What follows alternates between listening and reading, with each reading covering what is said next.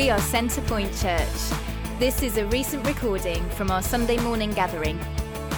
We hope you can join us at the Odeon Cinema in Guildford, Sundays at 10am. Enjoy the message. My name's Chris, and I get the privilege of uh, leading the church here and uh, being with you guys each week during the week um, in all that we get up to. And so it's always good to gather together on a Sunday morning. This morning, we're going to be in Joshua, and we're going to be in 13 chapters of Joshua, the last 13 chapters. So I hope you've got the rest of the day booked out, because um, we're going to be here for a while. And no, I'm joking, we, we won't. I'll, I'll be respectful to your time. But um, we are going to be in the last 13 chapters and we're going to flick through them. And so it'd be really helpful for you to have a Bible either on an electronic device or in front of you. And um, if you haven't got one with you, then if you stick your hand up, then one of our team will come and bring you to one into your seat. And uh, it might just be that your hand's up because you don't own a Bible. And if that is the case, then you can keep this one.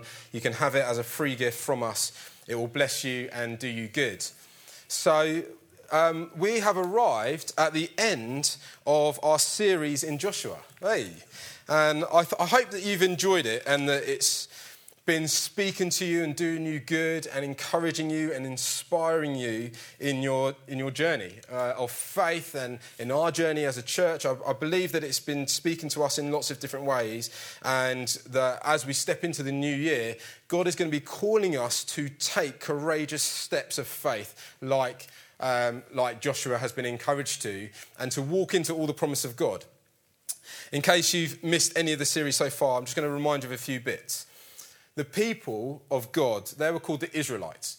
And they were called the Israelites because a guy called Jacob, he wrestled with God and God gave him a new name called Israel. And um, Jacob or Israel had 12 sons, and those 12 sons became the 12 tribes of the Israelites hence the name. And they were enslaved in Egypt by a guy called Pharaoh. And Moses was called by God to go and deliver them out of Pharaoh's hand. And he said, went to Pharaoh and said, Let my people go. And there's all the 10 plagues, and they crossed over the Red Sea. And as they got into, as they got out of Egypt and crossed over the Red Sea into near, nearby the promised land, Joshua sent 12 spies into the land to check it all out, to make a survey of what was going on. And um, 10 of the guys came back and saw uh, this group of people called the Anakites, which were like real big kind of people. Um, Goliath was a descendant of them. And those 10 came back in fear. They were like, hey, this is too much. We, let's not press on. Two guys came back and said, yeah, they are big, but God is for us and He's called us into this place, and so we should press on. But the leaders at the time, they listened to the 10, and they then ended up wandering around in the wilderness for 40 years. The whole generation, apart from those two guys, Joshua and Caleb, died during those 40 years. And then God called Joshua to then lead the people, lead the group of Israelites into the promises of God, into the promised land, hence our series title, Walking in the Promises of God. And as they go in, we see how they're called to take steps of faith, as wherever they place their feet, God will give them the land, that He will go with them, how they need to trust in Him, how they need to be filled with God's spirit, his courage and boldness to press on, how knowing that God's goodness is for others and not just themselves. And so we see redemption stories of people like Rahab and the Gibeonites coming into the people of God, even though they were part of the enemy that they were called to take out and drive out of the land. The people living in the land had had years and years, 400 years, to repent and turn to God and they just hadn't. And these group of people, they were horrendous. They got involved in all sorts of different things like child sacrifice and all sorts of like pagan worship, and it was detestable to God and all the people around. And so God came to bring judgment on that people by driving them out. And the book of Joshua explains to us and shows us how they do that. Along the way, the Israelites who are called to do this get it right in lots of ways, and they take time to stop and remember the covenant before God and renew their promises and say, Yes, God, we will trust you. They also get it wrong in some ways, and they put their trust in like material possessions, and they, they forget to seek the Lord before they press on ahead. And we see them get it spectacularly right and wrong, and whenever they get it wrong, it's because they haven't trusted in God. Trusting in God and being obedient to Him seems to be a key thing. And so, as we get to, to the end of the book, I want to ask this question, and that is this Who will you serve? When you think about your life, when you think about all the things that your life is built around, will you serve your own needs, your own ego, your own empire, or will you serve God? Will you find security in your own possessions, in your own understanding, in your own wisdom, or in God's? Will your purpose in life be determined by the cultural values or the cultural goals, the cultural ways around you, or God's? Who will you serve? So it's a a deep question that hits to the heart of every single area of life the way you do your relationships, the way you do your finance, the way you do your, your marriage if you're in one, the way you do your sing- singleness if you're single, the way that you, you do your community, the way you do your work, the way you encounter other people, the way you drive. It impacts every single area. And the question is who you serve. The reason why I ask this question is because this is the very question that Joshua asks his people at the end. That's where we're getting to. And I wonder have you ever watched a film for like a second time? And when you watch it, the second things, films like I watch a lot of kids' films, Frozen, Sing, you know, stuff like that, Disney films, um, because of my kids. And once I've watched it through the first time, when I watch it through the second time, as you then go through the second time, you, you, pick up all these clues that tell you the end of the story, but you kind of don't pick them up the first time round. And to be honest, maybe six months ago, when I read through the book of Joshua and felt that this was the right book for us as a church to go through, I got to these last 12 chapters and I just kind of skimmed read through it. And I thought, oh, great, we'll do that all in one sermon. I made a big error. because there is so much in there. And I, as, I, as I got to it, when I read it through it the first time, I was thinking, great, this is like a triumphant story. They, they've done all the battle, all the battles have been won, and now it's all about divvying up the land and God giving them their inheritance. And this is your inheritance, this is your inheritance. And this should be a great high moment. That this is like amazing how God is coming through, and this is the triumph at the end. And we can go out on a big bang, and we're going to go and serve our community, and this is going to be the way to press into it. And then I read it again, and I was like, oh, flip. I'm not sure that these last 13 chapters were what I first thought. And, and I think that there are clues all the way through it that lead us to this question that Moses asks Who will you serve? Who will you choose? Because the reality is, is that after Joshua, you get into Judges, and it's chaos. And it's not that there's it's high, high, high, and then chaos in Judges. Actually, we get pointers to it all throughout these last 12 chapters. And so I just want to ask that question one more time Who will you serve? It will impact everything. So let's start to flick through. Chapter 12, um, verses 1 to 6 Joshua takes the time to recount the cities that Moses took before they entered the land. And so here's like a, a, map here on the right, and I don't know if you can see that, but this is the east of the Jordan. So there's the Jordan. All of this is the promised land. And these, this is where here they crossed around here into the promised land and they took Jericho. That was one of the first cities they took. And all of this bit here, this is what Moses took. When Moses left with the Israelites and they came out of Egypt, this whole region is what Moses took. And so Joshua chapter 12 just takes the first six verses, takes the moment to remind us of these areas that Moses took. And when Moses took them right back then, there was uh, a couple of tribes, the Reubenites and the Gadites, and half the tribe of Manasseh, who looked at this land and they said, hey, Moses, look, we know that you've got this promised land for us, but we'd really love it if, like, we could have this bit of land on the east side of the Jordan. And uh, they did a deal, and Moses said, Okay, you can have it, but first, you need to come with all the people of God, and you need to step into the promised land, send your best fighting men, and help us conquer the promised land. Once we've done that, you can then go back. And uh, you know what? They, they do, they're true to the promise, although they don't send all their best fighting men. They send about a third, um, which I just think is interesting. They had all the good intentions, but they only ended up sending about a third to help them fight.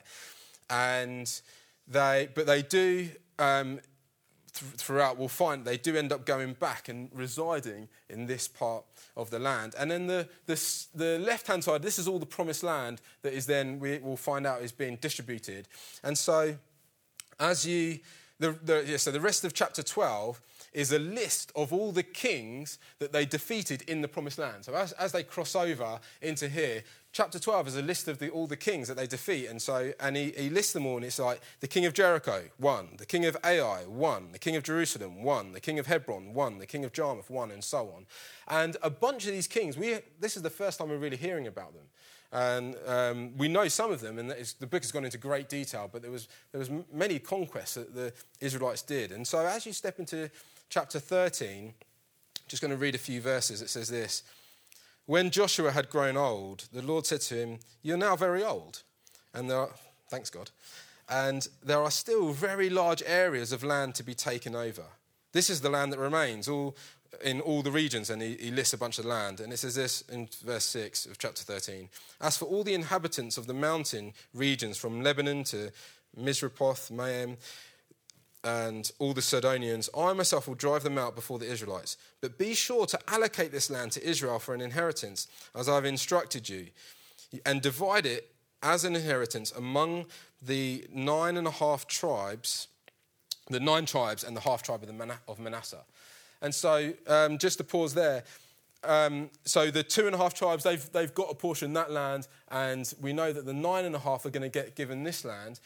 And the reality, though, is that they, although they've conquered these 31 major cities, and although they, although they kind of hold the power in all the region, there is still Canaanites and Hittites and Jebusites living in the land. There are places they're living in, and Joshua is encouraged by, by God and encourage, is encouraged by God to, even though it's still enemy occupied in some places, he's encouraged by God to still apportion the land to the different tribes and to kind of prophetically say, no, I, although, yes, we haven't quite driven them all out, but I'm going to encourage you to take some of these bits of land anyway, to mark it out as yours, and because there is still more for them to do.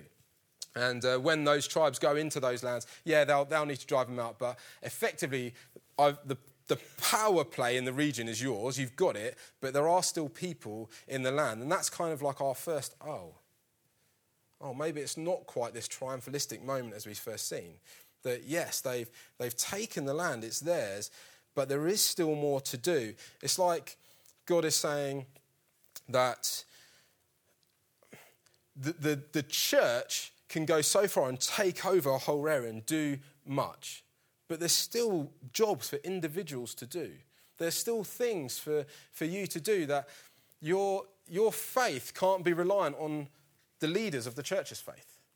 That us pressing forward in the people of God includes you pressing into the area of land that you've been given in that workplace or in that home with your children and in that baby group or toddler group and in that university. There is land for you to take where you are in the portion that God has given you. Do you know where you live, where you work right now is not a surprise to God? He intended you to be there. And where you are right now, He calls you to go and take that land. And yes, so there are many churches in Guildford, but there is still much land to be taken. There's much lives to be won for Jesus. There's much to be done. Um, yeah. And so the rest of chapter 13 is how they allotted the land east of the Jordan, the land that Moses conquered, to those two and a half tribes.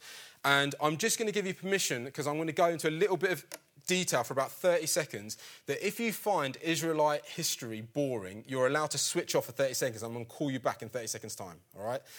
If you are interested, listen in. So, we all know there's 12 tribes, don't we? No, there's not.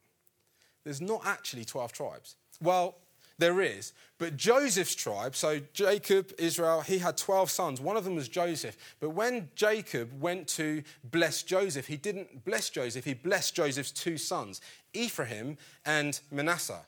And Ephraim and Manasseh get given their own tribes. And so there's actually 13 tribes um, because Ephraim and Manasseh kind of take, take over Joseph's. And so you've got these 13 tribes, and um, yeah, each of them are kind of from, from uh, Jacob, and he gives like Joseph this double blessing. but what's kind of a bit more complicated is that Manasseh splits into half, and so you've got Manasseh in the purple on both sides of the River Jordan. And so Manasseh kind of get two, two like bits of land. And so you can, oh, so that's now suddenly 14 bits of land. But it's not quite that because the Levites, who, um, a guy called Levi, when earlier on in the Old Testament, he killed someone and um, God said on him and on his people that he would never be able to have a portion of the land. But he was really repentant, and so he came back to God and, and he ended up worshipping before God. And it, it was shown that he was like a God, a man after God's own heart, that, that he, not, not David, but uh, you know, similar, and that he was then given the opportunity to worship and before the Lord all his days. And so the Levi became the Levites, and so the Levites don't get a portion of the land. Instead, what they'll get is they'll get some cities dotted around the land, and because they're the ones that are going to serve before the altar of God and help bring um, all the sacrifices and help to lead through the festivals and so on.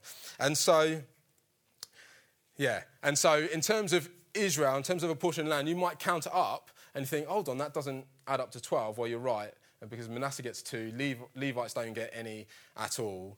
And um, yeah, and Manasseh and Ephraim are really kind of one because they're all from Joseph. Right, if you switch it off, back in the room, we're going to crack on chapters. Four, so, chapter, the reason why I mention that is because the first bit of chapter 14 it kind of talks about the division of the land. And in the first bit of chapter 14, it says that now these are the areas of the Israelites received as an inheritance in the land of Canaan, which Eleazar the priest, Joshua the son of Nun, and the heads of the tribal clans allotted to them. Their inheritances were assigned by lot to the nine and a half tribes, as the Lord had commanded through Moses. Moses had granted the two and a half tribes their inheritance east of, the, east of the Jordan, but had not granted the Levites an inheritance among the rest. For Joseph's descendants had become two tribes, Manasseh and Ephraim. The Levites received no share of the land, but only towns to live in with pasture lands for their flocks and herds. And what happens is that as we then press into chapter 14, there's uh, a bit about Caleb, which we're going to come back to uh, in, a, in a little bit.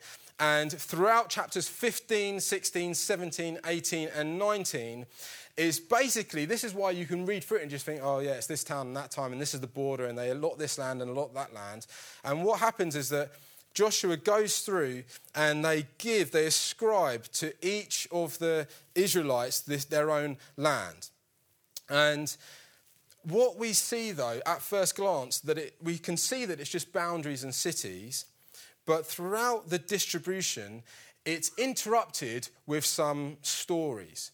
And there's two key things that I want to pick out. There's a remarkable stories of disobedience, and then there's remarkable stories of faith and obedience. And I believe that Joshua, as he wrote this, he wants to highlight them both because they're just not there for random reasons. And so as you step into chapter 13, um, it says, so remarkable disobedience. In chapter 13, um, verse 13, it says this But the Israelites did not drive out the people of Geshur and Maachah, so they continue to live among the Israelites to this day. In Joshua 15, it says Judah could not dislodge the Jebusites who were living in Jerusalem to this day. The Jebusites lived there with the people of Judah. And in Joshua 17, it says, Yet the Manassites were not able to occupy these towns, for the Canaanites were determined to live in that region.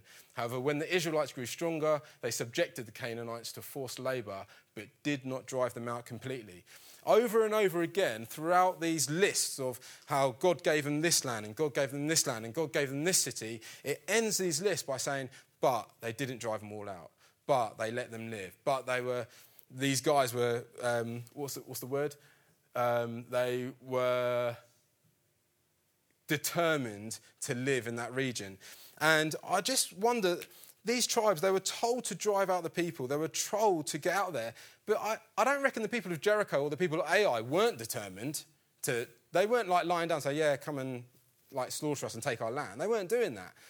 And yet, these guys come up with these excuses and they say, oh, yeah, but we can't take them out, really. I, I can't press into that area because, well, these, this is their area. They, they want to live there. And they start coming up with these excuses.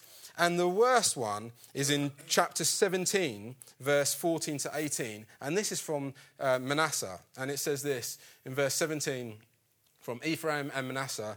Um, it says in verse 4, verse 14, the people of Joseph said to Joshua, so that's Ephraim and Manasseh, why have you given us only one allotment and one portion for an inheritance? We are a numerous people, and the Lord has blessed us abundantly. These people, Ephraim and Manasseh, they are moaning at Joshua and saying, Look, we need more land. Can you go and can you drive out some more people to give us more land? Because we, we are really numerous and we need more land. And I just think the irony of this is, is ridiculous because, first of all, they have already got um, two lots of land. Manasseh has got is split in half, and so they've got two lots of land either side of the Jordan. And Ephraim have also been given their own land. And so God has been more gracious to this one tribe of the, this family of Joseph than to any others because they've got three for the price of one. And they've got three bits of land, and, and so they're now coming, oh, well, we, we, we're lots of people, we need more land. It's like, well, what are you talking about? You've got everything you need. In fact, you've got more than everyone else. God has been more generous to them. And you know what? It's discontentment always works out like this, where it never stops to thank God for what we already have, but just to moan about what we don't have. And so he carries on, and Joshua, he's, he's like having none of it. And in verse 15, he says, If you are so numerous, Joshua answered, and if the hill country of Ephraim is too small for you, well, why don't you go up into the forest and clear the land for yourselves?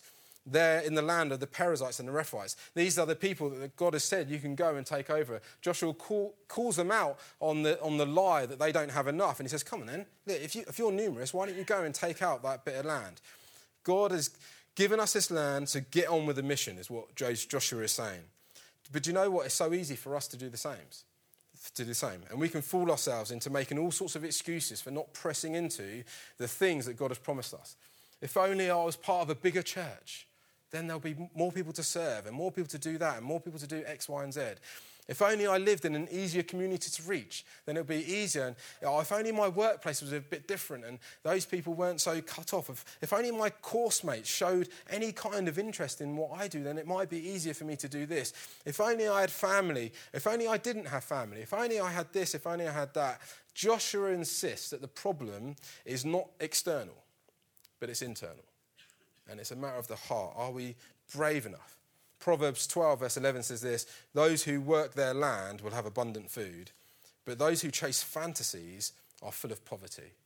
It's like it's so easy in our lives to live in a kind of fantasy bubble, to come up with all the reasons why we can't press on to the things that God has called us to, to look at our circumstances and think, well, I can't, I can't share the gospel in my workplace because of this, or I can't share it with my neighbours because of this, and I can't tell my friends because of this.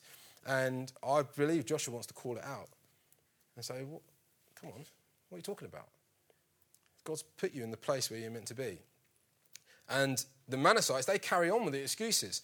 And they say, yeah, the people of Joseph, so the Ephraim and the Manassites, they say the hill country is not enough for us. And all the Canaanites who live in the plain, they've got chariots fitted with iron. So they're, oh, I can't possibly go there because of the chariots and the iron. And both those in Bethshan and it's in the settlements and those in the valley of Jezreel, and Joshua just must be going mental. It's like, what are you talking about? Just like last week, we heard about how God can overcome chariots and horses and things like that. And now you're saying that this is going to stop you. And also, think about it. He is calling them to take hill country, forest land. And you know what? In the forest, that's exactly where chariots and horses are useless, where they can't, they can't do anything against them. And so, the place where Joshua is ordering them to conquer is the place where they're safest from their biggest fears. But the, dev- the devil's deceptions always like, work like this, and they rarely make sense. They always work like, oh, yeah, but what about this? Yeah, but what about that? Yeah, but, yeah, but what about it? And Joshua is like, come on. God encouraged us to get on with the Great Commission, and he's called us to. Satan encouraged us to wait until there's a better moment or a better opportunity. Needless to say, that that opportunity is always in the future. It's never now, is it? And Jesus says, Come on, repent, be baptized. Come on, go. All authority has been given to you from me. Get on. Start where you are right now. Start telling people about Jesus. Start taking the land. Start living in the promises of God. And Joshua said to the tribes of Joseph, so he comes back to them, takes a deep breath. You are numerous and very powerful. You will have not only one allotment, but the forested hill country as well. So clear it, and its farthest limits will be yours. Though the Canaanites might have chariots fitted with iron, though they are strong, come on, you can do it. You can drive them out. And so we see this kind of remarkable disobedience happening throughout the just throughout these these passages of them giving the land. There's all this disobedience, and but in the face of it, there's also amazing events. God is breaking through, and the reality though is, and I've mentioned already, that they can't rely on Joshua's faith. They need to have their, own. They need to learn to trust in God for themselves. And so the, the question is this who will you serve? Who, are you going to serve your own ego or are you going to serve God? Are you going to get on and do what He's called you to? And the truth is that they were content with far less than what God had promised. They were. They, they were just content with less. They were like, oh, well, no, this will do. Let's, let's not. All, all the reasons why they didn't want to drive out the different groups um, is because, well, let's just make them slaves instead. Let's just bring them in. They can just be our labourers. You know, they'll be all right. And they just make compromise after compromise after compromise. And they, you know, in, throughout the passages that I mentioned earlier, they just stopped working and stopped pressing on into all the things that God called them, called them to. Um, 12 years ago, I think, maybe 11 years ago, Catherine and I had an amazing honeymoon. And um, it was great we went to the Caribbean, to the Dominican Republic, and we had this all inclusive hotel. It's like, it's like the only time in our lives we've ever done something like this. And it was just amazing. Food whenever you want. You could swim in the pool, and at the edge of the pool, you could swim up to the, like a bar and sit on the seats were underneath the pool, and you could sit, you get drinks from the bar and sit, and then carry on swimming. At two o'clock in the morning, you could go and order burgers and chips. Like you could just be on the beach, and it would be open all night. You could, it was unlimited food, unlimited everything you wanted. It was amazing. And um, I just want to ask you this question. Imagine, though, getting ready for that holiday. Packing your bags, getting your swimsuit in there, getting everything ready, all your towels, everything you need, um, your camera, you've got it all. You get in the, in the taxi, you get to the airport, and you're sitting, the flights are being called, and you're sitting in the departure lounge going, Oh, this is lovely. Oh, this is great. This is what I imagined. You watch the planes take off and come back, and take off and come back. And, and you sit there, and, and then after two weeks, you get back in the taxi and drive home. You, you've missed out on an amazing adventure with God. You know, coming to church each week, singing the songs, but not taking steps of faith is as depressing as sitting in the departure lounge of the airport for two weeks and not going on the adventure of a lifetime, on an amazing holiday. And yeah, you're, you're, there's all sorts of, when, when you go to the airport, there's all sorts of different adventures that God wants to take you on. And you know what? Being a Christian sometimes can be like coming into the departure lounge of forgiveness and knowing that we're forgiven by God. And that is great and that is good. But there are so many more adventures that God wants to take you on adventures of faith, adventures of knowing your identity, adventures of purpose, and of all sorts of different adventures that He wants to call you on. And there's different territories to, to get into and to know if only you would take a step. If only you'd step out of the lounge and onto the plane. And yet it's hard. Let's not be content with the status quo. Here's some remarkable stories of faith. There's a guy called Caleb. Remember Caleb? He was one of the two spies. He's kind of like not mentioned in the whole story. But I'm gonna let me read a few verses from chapter 14. It says this. Chapter 14, verse 6.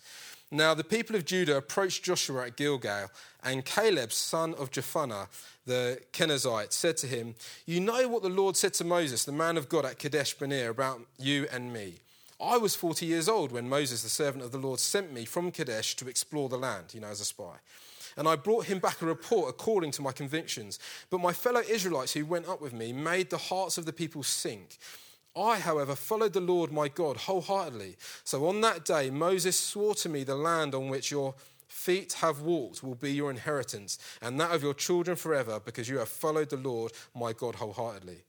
Now then, just as the Lord promised, he has kept me alive for 45 years since the time he said this to Moses, while Israel moved about in the wilderness. So here I am today, 85 years old, I am still as strong today as the day Moses sent me out. I'm just as vigorous to go out to battle now as I was then. Now give me this hill country that the Lord promised to me that day. You yourself heard that the Anakites were there, and their cities were large and fortified, but the Lord helping me, and he will help me drive out them just as he said. Then Joshua blessed Caleb, son of Jephunneh, and gave him Hebron as his inheritance. So Hebron has belonged to Caleb, son of Jephunneh, the Kenizzite, ever since, because he followed the Lord, the God of Israel, wholeheartedly. And um, Hebron, it says Hebron used to be called um, Kiriath Arba, after Arba, who was the greatest man among the Anakites. In the midst of preparing a lot of land, we are reminded of this unsung hero, Caleb. He, you know, Joshua's got the book. Joshua's got the series title. Joshua's renowned for the military um, strategies, but throughout the whole of this book, Caleb has been there, faithful and mighty. And now he's 85 years old. And in the midst of the, the just the innumerous number of Ephraim and Manasseh, these people who are too scared to drive out those in the land, here we have an 85 year old who he first saw the Anakites 45 years ago, and now he sees them again, and he's saying, Hey, if I'm going to have any land, I want that land. I want the land where the Anakites are. I'm going to go there. And so what we get is we get Caleb full of faith. And he, is, he has faith that God is even greater. And he saw when the 10 spies came back and they were too scared. And so now we get him just as full of faith in his 80s as he was in his 40s. And he knows that the Lord is able to help him. He knows that he can do it. So even in his old age, he's able to be strong and courageous. And he's, he truly believes, and I truly believe, that if you're not dead, then you're not done. That God has got greater things for you ahead. That there is much for you to look forward to. Because it's so easy for us to, to look back. I, I find it now. And I'm sure that as I get older and older, it'll be easy for me to look back and think back of all those times where God did stuff in my life and to kind of think, well, now I just need to settle. And do you know what? Caleb could have done that. He could have looked back and when uh, Moses and God had all these plays come in. He could have looked back at crossing over the Red Sea. He could have looked back at seeing manna come down from heaven. He could have looked back and thought, oh, that was in the past. Now I'm 85. I just need to sit down, put my feet up, and relax. No, instead, he, he doesn't do any of that. He, he is disappointed that he hasn't seen Anakites destroyed yet. And so he invites us to ask ourselves are we living in the past? Or are we in faith that God is able to use us now to press on to the things ahead? Throughout this book, he has had very little mention, and it's easy to kind of desire accreditation from other men. But Caleb, he is this like kind of unsung hero who he just recognizes that his recognition comes from the Lord. And yeah, sure, he, he might not have the book title, he might not have the series, he might not have the DVDs, but he knows that he serves an audience of one, which is God. And so the challenge is for us, I guess, for people like myself who stand up and sometimes receive praise, is to remember that I don't, my job is not to receive praise from you. Actually, it's to receive praise from God. And for those who don't receive any praise and yet serve faithfully throughout our church, which I know many of you do, you need to remember hey, just because you don't receive praise from men, hey, you will receive it from God. And this is a wonderful picture of how Caleb, who has been serving diligently by Joshua's side, and he's been there in the prayer meetings, he's been there in the setup teams, he's been there, and, he's, and now he comes before the Lord and, and he's like, hey, there's still more to do. He, he's not content with um, seeing uh, these Anakites residing in this land. And so Ephraim and Manasseh, they can mess around, but hey, Caleb, I'm pressing on with all the things that God's called us to. He's an unsung hero. What about Achsah? It would be easy to go through the whole book of Joshua and think that this is all about men, that men are the ones that are called to walk in the promises of God.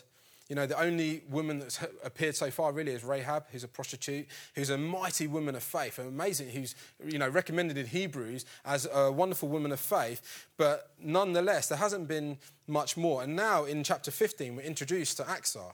And it says this that from he- he- Hebron, Caleb, because Achsah's Caleb's daughter, Caleb, he drove out the Anakites and from there, he marched against the people living in Debir. And Caleb said, I will give my daughter Achsah in marriage to the man who attacks and captures uh, a town called Kiriath Sepher. So it doesn't sound much greater now as we get this mighty man of faith basically auctioning off his daughter to in the battlefield. But it does get better. Othniel, son of Kenaz, Caleb's brother, he takes up this challenge. And so Caleb gives his daughter Achsah to him in marriage.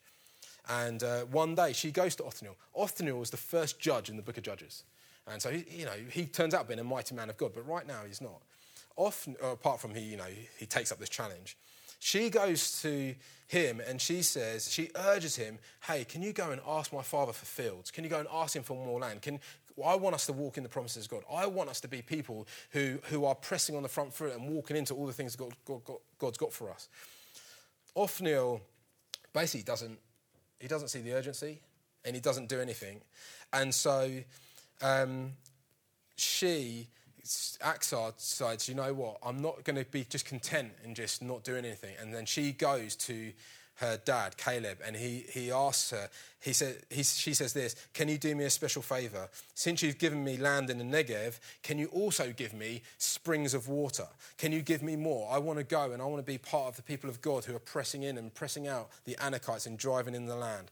And so Caleb gives her these upper springs. It's just a short couple of verses, but it's remarkable how walking in the promises of God is for men and women alike to take hold of all that God's got for us and to press into what He's doing. And do you know, sometimes men are wimps. And sometimes they don't press out. And do you know what? That doesn't mean that we should hold back our women. Actually, we should be encouraging both of us to be pressing on in the things of God. And I want to give permission for any woman here today who feels in some way held back by the church to come and speak to me about how, they how they want to press into what God's got for them. Because I, I, believe that actually leadership is a gift that is given to men and women alike. When we see that here, and we see it throughout the whole Bible, in fact, um, the New Testament puts it like this it says, So in Christ Jesus, you are all sons of God through faith. For all of you who were baptized into Christ have been clothed yourselves with Christ. There is neither Jew or Gentile, slave or free, male or female, for you're all one in Christ. If you belong to Christ, then you are heirs according to the promise. There's another group of women, these uh, five here, who basically, because they are women, are not given any land. And so they, they go and they go to Joshua and they say to Joshua, hey, um, well, actually, their dad does. And he says, hey, look, I've got no sons. Therefore, at the moment, I've got no inheritance. And Joshua, remembering words that Moses has promised ages ago, actually ends up not just giving them a bit of the land around them, but actually turns this clan from six into ten clans and gives these five women each of their own clans. He gives them an inheritance. And it's a wonderful picture of the future where what in Galatians Paul is talking about here, how there's no male or female, that in God there is an inheritance to be received by all people who come to faith in him. There is much to press on in Christ. And so we clothe ourselves with Christ. And we are, when it says we are all sons, what it means is that we all come into the inheritance. We all come into the promises. So the NIV translated, we're all children of God. And that's true because that's what we are. And so walk, I, I know time is running short, and so we're going to start to wrap up. Walking in the promises of God is for all ages, Caleb 85 and the younger guys. It's for all genders. It's for all who will trust in God. And so the question again is whom will you serve? It's for all whom will lay aside those, their own ego, their own, the cultural ways, the cultural goals, the cultural values, and say, God, I'm going to come to you. Throughout the, the next few chapters, you, there's a bit more um, laying forth of the land. And as we get into chapter 22, there's these verses that I just want to read out. Maybe the band can start to come up as I do. It says, Now that the Lord your God has given them rest as he promised, Return to your homes in the land that Moses, the servant of the Lord, gave to you. This is, he, he sends off the, the two and a half tribes. And Joshua, he then gathers all the leaders and he has these final words to the leaders. And he says this Be very strong, but be careful to obey all that is written in the book of the law of Moses, without turning aside to the right or to the left. Do not associate with these nations that remain among you do not invoke their names of their gods or swear by them. You must not serve them or bow down to them, but you are to hold fast to the Lord your God as you have until now. There's these words of being obedient, being strong, being courageous, sticking to the Bible, to the Word of God, to the law of Moses. And as he wraps up, he then gathers the whole nation. So he speaks to the leaders and says, You need to do this and you need to be an example. And then he gathers all of the Israelites and he says this Now fear the Lord and serve him. I'll put it up in here with all faithfulness. Throw away the gods of your ancestors, worship beyond the Euphrates River and in Egypt, and serve the Lord. But if serving the Lord seems undesirable to you, then choose for yourselves this day whom you will serve. Whether the gods of your ancestors who served beyond the Euphrates, or the gods of the Amorites who are in the land now. But as for me and my house, we will serve the Lord. I believe that God is calling us today. He's been calling us throughout this series to choose. Whom will you serve? Will you be a people that see the gods of our culture, the gods of comfort, the gods of materialism, the gods of consumerism, the gods of apathy, or will you and, and follow them? Or will you be people that take hold of the promises of God? They say, I'm going to step into his promises wholeheartedly. I'm going to board the plane. I'm going to get on that flight and see all that God might do. The people of Joshua, they respond and say, We will serve the Lord our God and obey him. What about you? That's what they say. He says this. On that very day when they did that, Joshua made a covenant with the people. There at Shechem, he reaffirmed all the decrees, all the laws. And what he then did was he picked up a stone. he got some stones. It's the last of our memorial stones. And he said, This stone will be a witness against us, that it has heard all the words the Lord has said to us. It will be a witness against you if you are untrue to your God. And then Joshua dismissed the people, each to their own inheritance. I said right at the beginning that this isn't quite the end, the triumphalistic, like, rah, let's go. This is like a deep moment. This is who will you put as the source of all your security? Who will you put as the source of all your strength? Whom will you serve? Whom will you allow to affect the way you live, the way you talk, the way you do relationships, the way you do your workplace, the way you do every single area of life? Will it be God? Or will it be the gods of the people around you? The gods of the Canaanites, the gods of Guildford, the gods of the UK? Who will it be? I just felt that there's a moment today to recommit ourselves as a church before God. And so I've, I've got a bunch of these stones, and they're in buckets one down here and one down there. And what I'd like us to do is, I want to come into worship. And as we worship, I, I want to encourage you, only if this is something for you, that if today is a day where you want to choose, God, I will serve you, I will live my life for you, I will put you first in every single area of my life. It's not an easy prayer, it's not an easy promise. But if you want to do that, then I want to invite you during our worship time to come out in your own time to get a stone, to go back to your seat and just spend some time praying by yourself. The worship will, there'll be worship going on. This isn't about what your person to your left or to your right does. This is between you and God. There's a moment here between God and each individual Israelite where they need to choose. Are we going to be the people that make excuses like Ephraim and Manasseh? Are we going to be people that just don't press on, that, that sit in the airport? Or are we going to be people that grab hold of the promises of God, of all the things that He's entrusting to us, that grab hold of Jesus and say, Yes, Lord, I'm with you. And I trust you. And I want to commit my life to you again. And I want to run with you of all the ways you told me to. It's up to you. I, this is not easy, and I don't want you to take it lightly. And so, do you know what? I would totally understand if no one came forward. Because it's a big thing to commit your whole life to Jesus, every single area. But I believe it's a step that every single person in this room, it'll be the best thing you ever did. Because living in the center of God's grace, in Jesus' palms, is the very best place to be. It's the best place to abide. There is no other place. So come on, let's stand.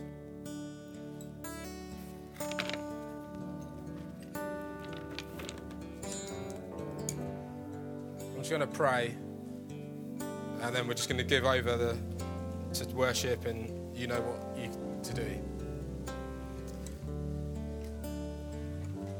Heavenly Father, I just thank you so much for this book. Lord, I thank you for how you've been teaching us, Lord God, throughout this whole series, taking steps of faith, stepping out on you.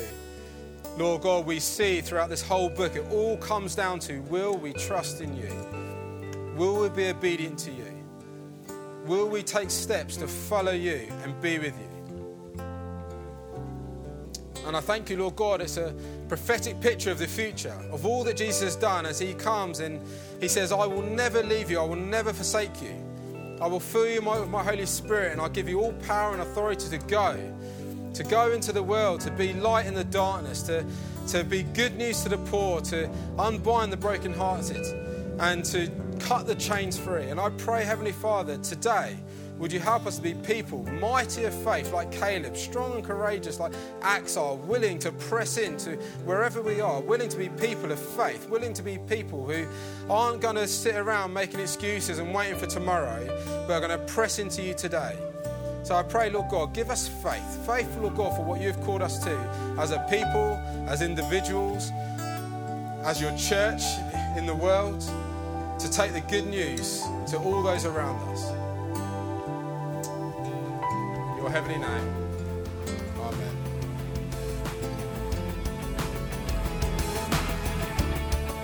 Thanks for listening. Please do come and visit us. Sundays, 10am at the Odeon Cinema in Guildford. We look forward to seeing you.